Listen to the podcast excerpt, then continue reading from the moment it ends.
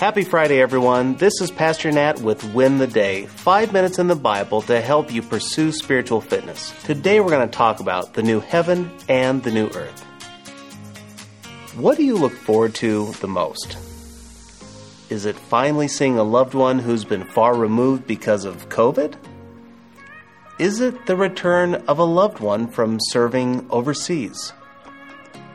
Is it the trip that's been postponed 18 times since the pandemic hit?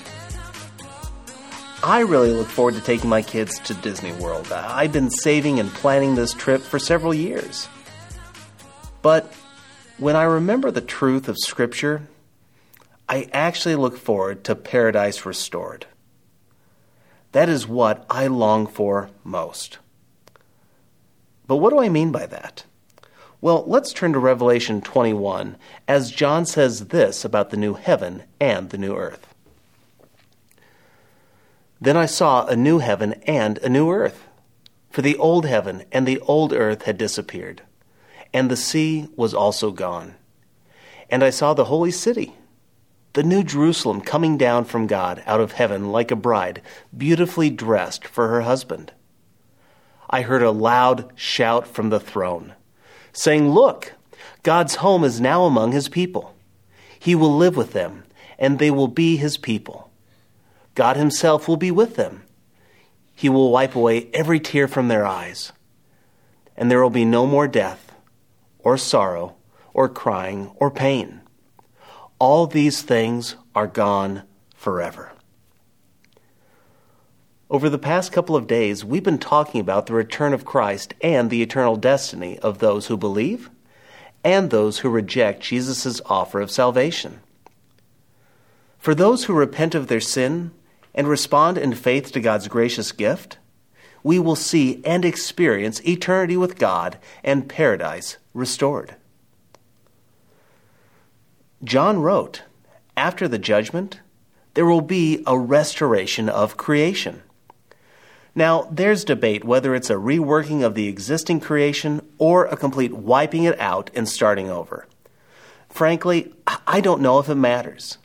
The point is, what God had intended will finally be made reality. The sin that destroys is going to be gone. The earth and the universe will be as God intended. That's the point. But then here in Revelation 21, there's this beautiful promise we find in verses 3 and 4. We will be with God forever. We are His and He is ours. And then John says, God will wipe away every tear. There will be no more pain, no more sorrow, hurt, or disappointment. Think about it, friend. No more cancer. No more confusion. No more heartbreak. No more disappointment. no more taxes. Can you imagine? We will walk with God in perfect peace and unity, just like in the garden. Yes, a reunion with a loved one, it's wonderful. A magical vacation is a goal worth pursuing. But paradise with God forever? That is what our hearts should long for. So here's my challenge for you today read this passage several times and ask God to help you remain future focused. We get so fixated on the pains and the pleasures of the here and now. Yes, we need to live intentionally, but intentionally with heaven on our minds. So spend time reading over this passage and then allow God through prayer and submission refocus you to live with heaven in mind. Paradise restored, that's a future worth living for.